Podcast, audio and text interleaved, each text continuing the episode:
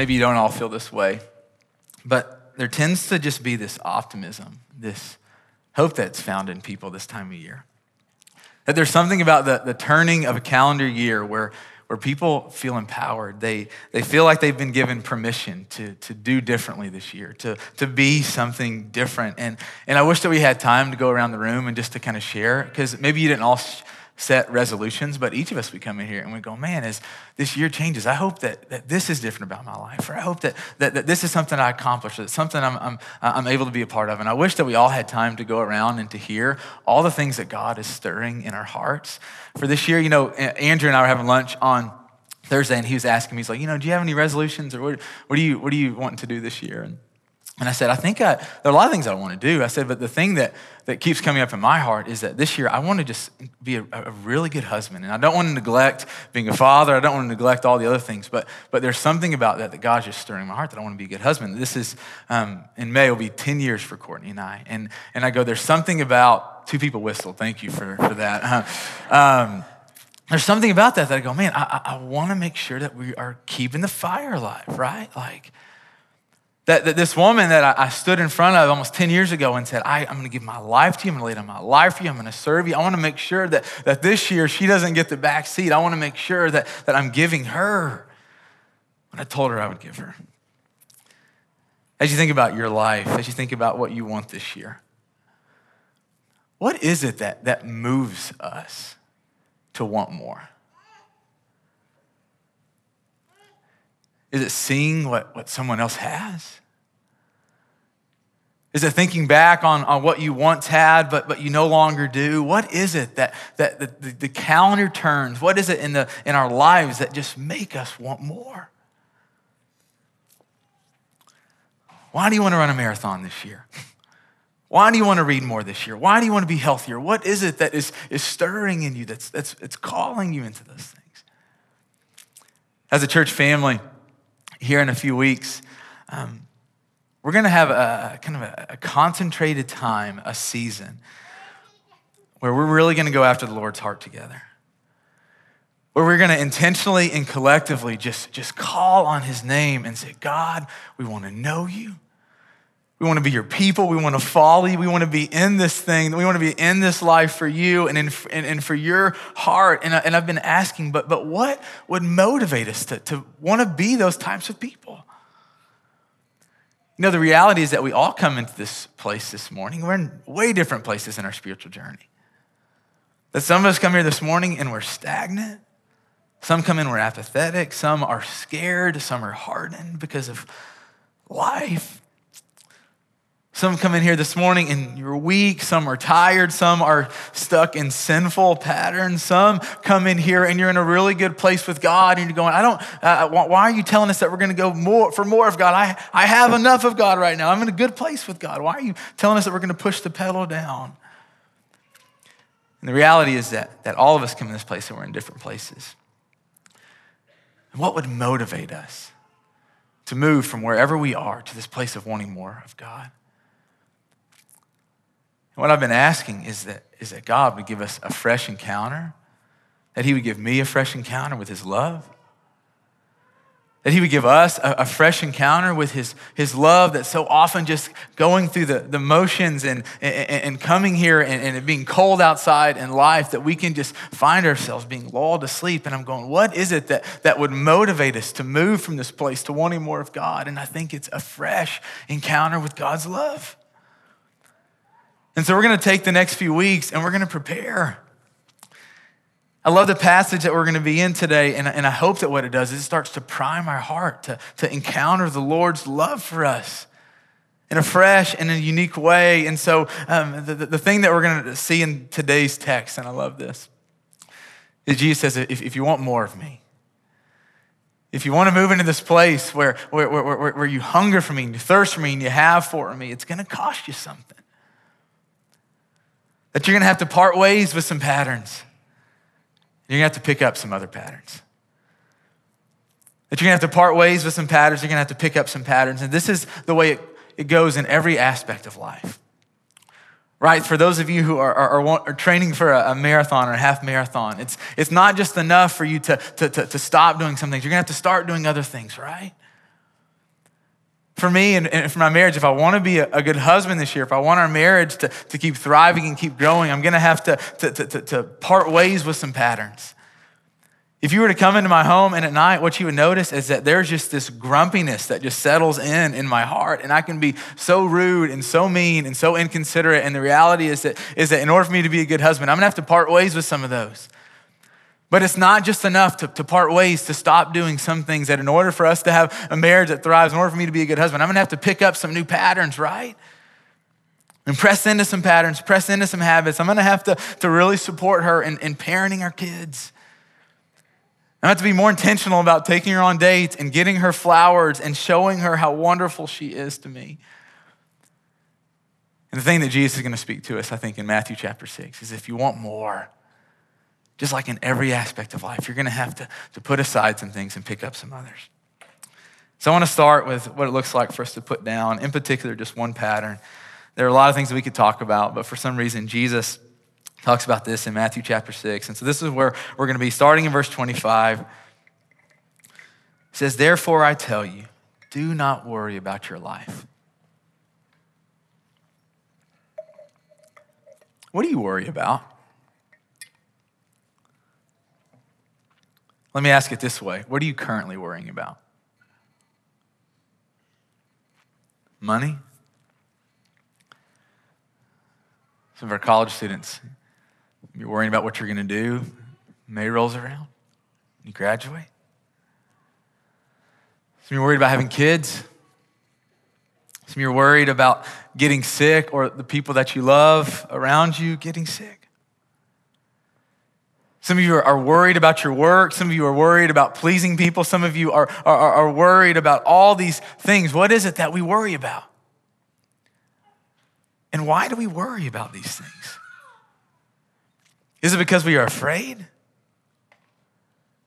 Afraid that we're going to miss out on something? Afraid of what others will say? Afraid of what others will think? Afraid of the unknown? Question that I've been asking this week as I've been in this text is, is how did Jesus not worry? Talking about having a lot of responsibility on your shoulders, like our only ticket into salvation into heaven was riding on his shoulders. I wonder if you ever felt that pressure knowing that all of heaven and all of earth was riding on his shoulders to be spotless, to be perfect, to be, to be holy. And I go, how in the world did he live with that pressure? How did he not worry? Something that distinguished Jesus from the teachers in his time is that Jesus' words, his teaching, it came with authority. And, and, and I think part of what that means is that Jesus was actually living out the things that he was teaching. And I think this is profound because Jesus looks at us and he looked at the crowd that he first spoke this to 2,000 years ago and he says, I tell you, do not worry about your life. And he's telling us that, and, and, and, and he's not going over into a corner and worrying himself. No, he's speaking from a place of integrity, one who doesn't worry. And he says, if you want to know what it looks like to, to live abundant life, you got to lay aside worry. You got to put it down. But how did he do it? And how does he expect us to do it? None of us are God, right? He had that going for him. We don't. How in the world did he do it? I think he gives us two beautiful pieces of insight in this passage one in verse 27 and one in verse 32. This is what Jesus says in verse 27. He says, Can any one of you, by worrying, add a single hour to your life? You see, Jesus knew that worrying does absolutely nothing to affect an outcome that worrying has no power to do anything other than to frustrate and to disturb the peace that God has given to us through Jesus. For those of us who believe in the same peace that He wants to give to those of you who don't yet believe in Jesus. And so think about what, what worry does to you. Think about what worry does to us. I wake up in the middle of the night, can't go back to sleep because I'm just worrying about my kids, I'm worrying about our church, I'm worrying about you. I miss out on being present in moments because I'm living in this alternate reality in my head that I've constructed, like going down all these different situations, creating all these constructs of worry and what would happen.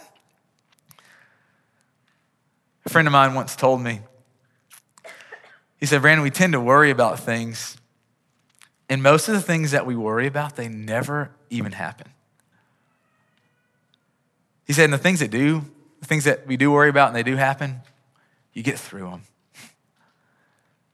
And I'm like, yes. We spend so much of our time being fearful of the unknown. And Jesus looks at us and he says, Do not worry. Do not worry. Worrying is not going to do anything but disrupt the peace that I've come to give to you. I love the second thing that, the second insight that he gives to us. Verse 32, and I think this is powerful. Second part of verse 32, he says, For your heavenly Father, he says, Don't worry, because your heavenly Father, he knows what you need.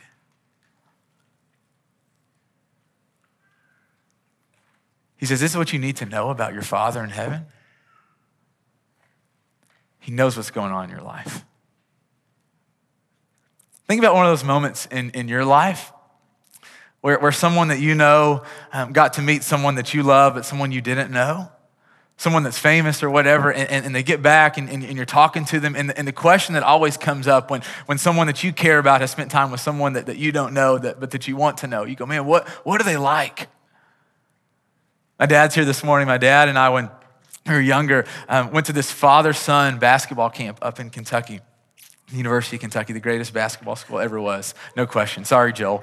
Uh, Indiana's number three or four, somewhere down there. But, um, but we would go to this father son camp, and it was so cool because you got to spend time with the players. And, you know, as a middle schooler, it's like these guys were everything, right? And, and I would get back, and my friends would be like, hey, tell me about what they're like. And it was so fun just to, to sit and, and tell my friends what these people were like. And I love what Jesus is. In John chapter six, he says, No one has ever seen the Father except me. And he looks at us and he says, I got something to tell you about what the Heavenly Father's like. He knows what you need, Catherine Claire. And Ben, he knows what's in your heart. He knows what you need. And Douglas, he's watching you.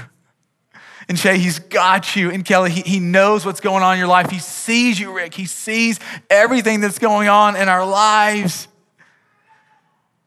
And he says, You might not believe me, but your Heavenly Father, he knows exactly what you need. What I love about Jesus he says you gotta, you, you gotta lay aside. You gotta put down this worry. But the thing about Jesus is, he says it's not just enough to, to quit worrying. He said, because there's going to be this void in your thinking and in your heart because you spent so much of your time being preoccupied, worrying about things. He says, and, and in order for that, for that space in your mind to not fill up with worry again, he said, I want you to fill up with something different. He says, I want you to put aside, to lay aside, to put to death worry, but I have something I want you to pick up. I have something I want to consume your thoughts and to consume your life and to consume your heart and to consume your mind. This is what he says in verse 33. He says, Seek first his kingdom and his righteousness, and all these things will be given to you as well. Jesus doesn't overlook our, our physical needs. He doesn't say, Seek first kingdom and his righteousness, and all those things will go away. He says, No, he's going to take care of all those things. He says, But I want you to give the best of your life seeking first the kingdom and his righteousness. And, and I want us to, to really think about those few words in verse 33 for a minute. I was just like letting my heart just marinate and just soak. And I want us to do that together just for a minute. What, what Jesus is saying, because I don't know if you ever heard this verse before. this is your first time, man, listen to these words. If you've heard these words many times and skip over them, have you really thought about the depths of what Jesus is saying here? And he says, Seek. Seek. And we go, how do we do that with God? God is invisible. We can't see him. We can't always feel him. How do we seek this God? We know how to seek in every other realm of life. We know how to seek out work. We know how to seek out relationships. We know how to seek out being healthier. And it's active. It's not passive. So you think about this you're, you're looking for a job and you're not just sitting at home doing nothing. You're polishing up your resume and you're making phone calls and you're online looking for, for openings and you're dropping your suit off at the dry cleaners and you're, and you're rehearsing your speech to sell yourself. And, and it's active when you're seeking out a position. When you're seeking out a relationship, it's active. Guys, you're never gonna find a girl that's gonna fall in love with you if you never ask her out. Find what she likes and pursue her heart. I remember when, when Court and I first started dating, I started to just find all the things that she loved. We were going on this road trip one time with some of our friends, and I found out that she loved fruit tea from Bread and Company. And so I went to Bread and Company, and I had this fruit tea waiting for her in my truck. Like, we know how to seek things out. You know how to seek out being healthier, right? You know the, the, the, people to follow and the, the, the things that you don't need to eat and the things that you need to start doing. We seek out things and we know how to do this. One commentator says this seeking implies being absorbed in the search for, it's a persevering, it's a strenuous effort to obtain. Seek. Look for God. Ask others where they're experiencing God, where they're seeing God. This is what it looks like to see God. Ask them, hey, what are you hearing from God right now? Where are you seeing? What passages of scripture are coming alive in your heart? Seek God, pray, fast, worship, read the scriptures, seek. Love that next word. He says, seek first. And I don't think he's talking necessarily about chronologically in our day. He's talking about the, the importance, the value to us. Jesus looks at us and he says, Seek first. It's like, what is the, the priority? What is the passion? What is the thing that you live for first? That's a hard question to, to, to ask, isn't it? You know, God knows. Earlier this week, um, God was convicting me. You know, I came home from work on Wednesday and I've been in this passage. I've been thinking about this passage and thinking about how I was going to teach it. And God, just in a gentle way through his spirit, was going, Brandon, that, that you can't fool me. You come home from work and, and, and, and your passion and your commitment is not to me. You want to get on Netflix? You want to watch the show? You want to do this thing? You want to do that? And I was just so convicted to the core. I'm going, man, we, we can put on metaphorical makeup and hide from each other and we can pretend from each other, but there's no hiding from God. That He knows the, the, the first priority of our heart, He sees it. There's no fooling Him. And He looks at us and He says, What is the driving force of your life? He said, Seek first his kingdom. What is his kingdom? What is it he's talking about? Have you ever thought about that? Seek first the kingdom, seek first his kingdom. What's he talking about? How do we do that? I can't answer this in one sentence or in one sermon encourage you to go read the rest of Matthew, the, the, the, next book, Mark and Luke after it. Jesus spent so much of his, his earthly ministry and time talking about the bigness and the beauty of the kingdom, how it works and how it works in us. But for kind of the sake of our conversation today, just to give us a place to start from, maybe we can think about the kingdom like this is the kingdom is what God has done, what God is doing, and what God will do. What God has done, what God is doing, and what God will do. And this is so beautiful because Jesus tells us, hey, Paloma, make it your life's goal. Make it your life's goal to see and to hear and to know God. The things that God has done in the past, the things that God is doing now, the things that God is, is going to do. Make it your life's passion. Have this curiosity, have this heart where you are seeking out to, to really know the God of the heavens. You know, when we're living for his kingdom, we care most about his fame. We care most about him getting glory. We care most about his reputation. When we're seeking first his kingdom, our hearts and our eyes and our minds are going, man, I want the world around me to not know me, but to know the God that I serve. Last week, one of my friends, he called me. We've been playing phone tag, and he left a voicemail a couple weeks ago, and he said, Hey, I wanted just to call and to tell you about this awesome thing that God has, has done in my life. I just want to share it with you. And so we played phone tag for a while and finally connected on the phone and, and, and, and we're talking and, and, he didn't know this. And, and I'm telling you this because I want you just to see the, the wickedness of my heart. The whole time that he's talking, um, he, he's kind of building up to what he's going to tell me. And selfishly, I'm going, man, I hope he, he, he's, he's going to tell me, man, I was listening to this podcast of yours, or, or I saw this and I just was so inspired. And I'm just telling you, there was something about this conversation where he was wanting to testify about God's glory, and all I cared about was wanting glory for myself. Have you ever been there? Where you want to be known? where you want the glory, where, where, where you want people to think more of you than the God that you serve. And, and because I'd have been in this text, the Lord was convicting my heart and going, Brandon, that's not actually what you want. Like, you want me to be known. You want my fame to be renowned. You want people around you to know who I am, for you are temporary, but I'm eternal, and you want your life to be about eternal things.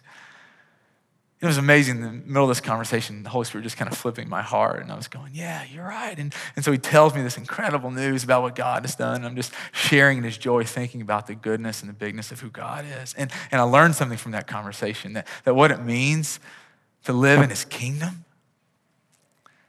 is to testify to what he's doing, to spread his kingdom by sharing not just what he's done in the scriptures, but what he's done in your life. I wonder what will happen when, when our neighbors and our coworkers and our friends and our families, when we start to testify to the real things that God has done in our lives. I can't wait for my kids to grow up and, and to tell them some of the amazing ways that God has worked in my life. And I'm going, what is keeping me from sharing those things right now?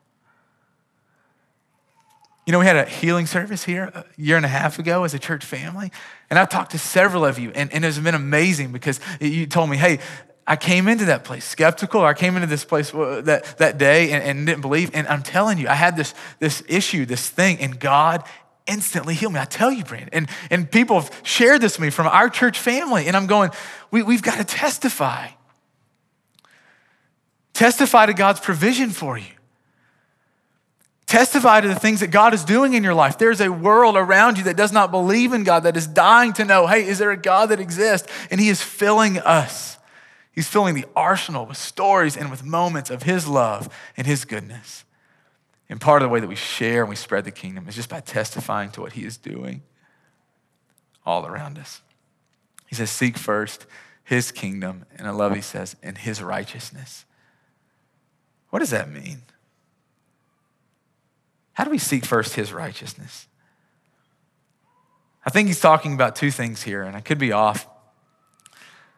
I think he's talking about right standing before God and right living before God. This idea of, of righteousness as right standing before God, this idea that, that you and I can do nothing to save ourselves. No amount of obedience, no amount of good deeds, no amount of giving away money, no amount of serving, no, no amount of taking care of the poor, no amount of good things can save us. And we have to understand that while we can do nothing to save ourselves, He has done everything to save us. That He has forgiven us on the cross of all of our sins. That He's wiped us slate clean, that, that he, he desires, he, he longs for us. Do you realize that if you're a Christian, He has seated you in heaven? That He has sought you out and He has saved you because He wants to spend eternity with you?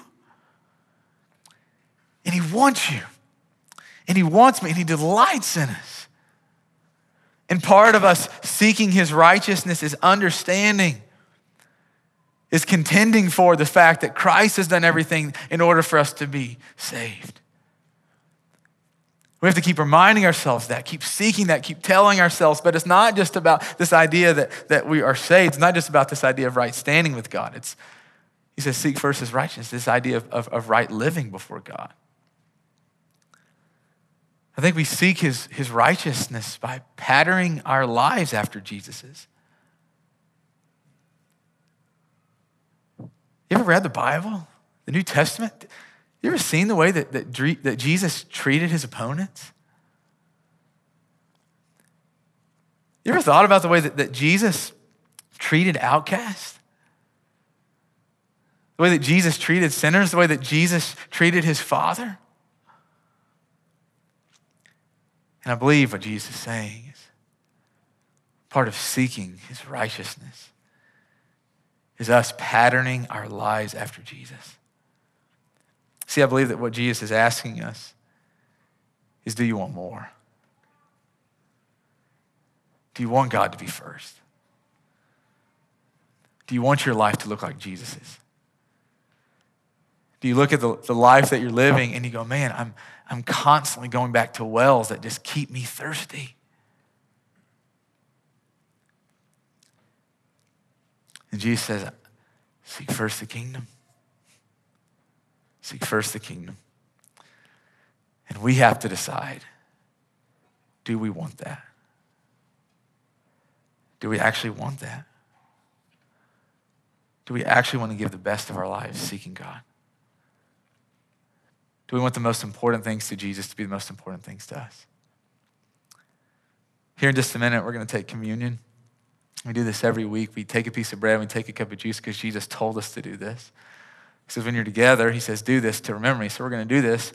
And part of the reason we do this is to remember that, that Christ is alive, that he loves us, that he's coming back for us. And, and as we take communion, some of you come here this morning and and, and you haven't been able to listen to a word that I've said, you haven't been able to sing a song because your heart is just breaking. You're, you're going through just some terrible sadness, just this tragedy in life. And, and I just want to invite you go, man, we're so glad that you're here. And sometimes what you need in those situations is just for some, some men and women who believe in Jesus just to gather around you and to pray for you. And so I'm going to invite you, if you come here today and you're just in need of some prayer, some encouragement, there are going to be some men and women at the back that respond band and they'll have lanyards on. Would you let us pray for you? Let us pray with you. So during communion, as we, as we stand, I invite you to go to the back and just to, to receive prayer for some of you come here this morning, and, and maybe God is just stirring your heart to, that you need to give your life to Jesus, that, that, that the beginning of the year is, is this new marker that, that God is, is calling you to, to lay to death the person that you were in order to, to come to life with who he wants you to be. And if you want to give your life to Jesus, you can do that today. Go to the respond banner. For the rest of us, as we take communion, I want to invite you to get a piece of bread and to get a cup of juice, and you can come back to your seats. You can scatter all over the room. And I just, I want to invite us into just a time of, of praying together. And to ask God, God, would you help us not to worry? And would you help us to, to want you more than anything else? And the reality is that we can try, we can try, we can try to shift things, but what we really need is for God to move, for God to give us a fresh encounter with His love so that it moves us into this place of actually wanting to seek Him first. So as we're taking communion, I invite you just to pray. Some of you, the Lord is going to speak. He's going to give you things to pray into as, you're praying. And I just encourage you to, to pray for each other, to pray with each other. If you want to talk during communion, you can answer this question. You know, what is God calling you to do with this today? And some of you, this will be clear. For some of you, you're going to need a little bit more time to chew on it. But, but as we take communion, man, let's pray. Let's allow the God, let's allow God to speak and to move us. And so I'll pray for us and send us to communion. So, Father, thank you for this morning. Thank you so much for, um, yeah, these men and women and children. Um, God, I pray that in communion you would open our eyes and our ears and our hearts. That you would help us to be the type of people. You help us to be people that love you with everything that we have. And so pour out your spirit on us, God. Not because we are deserving, but because we are so desperate, because we need you. We love you, God. Thank you for your son, Jesus. Thank you for your realness, Jesus. Thank you for that you will return. Help us to live for you and your glory all the days of our life. In the name of Jesus, we pray. Amen.